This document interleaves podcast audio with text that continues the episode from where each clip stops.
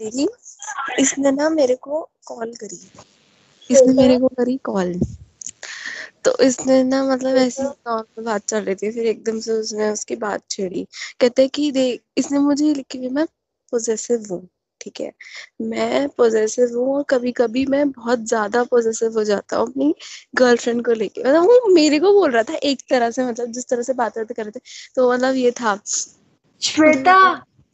बात छेड़ता है ये ये अपनी पुरानी बंदी।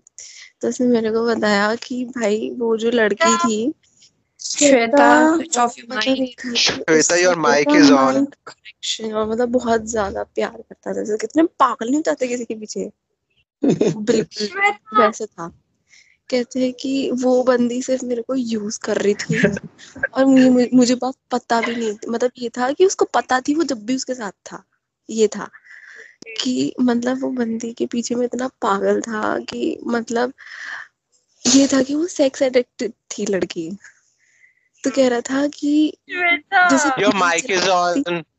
Your Shweta your mic is mic on, Shweta. Same same ऐसे ही हुआ था उसके साथ लेकिन लड़के के साथ सोच श्वेता भाई मतलब ये था कि कह रहा था कि वो बंदी ना सेक्स एडिक्टेड थी। Please मतलब ये था कि. कर दो यार। बस देख मतलब ऐसा कर दिया था। या था कि वो होता है ना कि मतलब वो जैसे कहते हैं ना अट्रैक्शन सी बिल्कुल फीलिंग वाले तो समझ रही है तू मतलब? कैसे बताऊँ मैं तेरे को? हम्म। तो ये था कि उसने भी मतलब कर लिया मतलब लड़के ने भी कर लिया। ठीक है? मतलब हो गया था।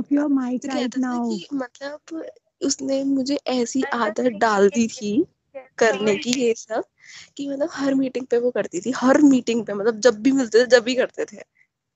कहता और कहता था कि कह रहा था कि यार देख उसने ना मुझे ना यार मुझे नहीं क्या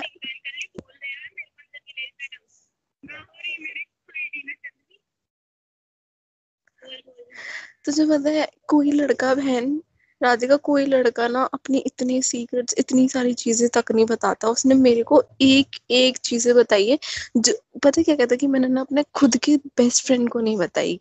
उसने मुझे ऐसी ऐसी चीज़ें बताई फ़िक्र है मत यार करो अब 111 लोगों को पता लग गई। अननोन पर्सन को या एक दो महीने की रिलेशनशिप में आने में कौन बता देता है ये सब चीज़ें तो खुद बताइयो। भाई माइक ऑफ़ कर ले।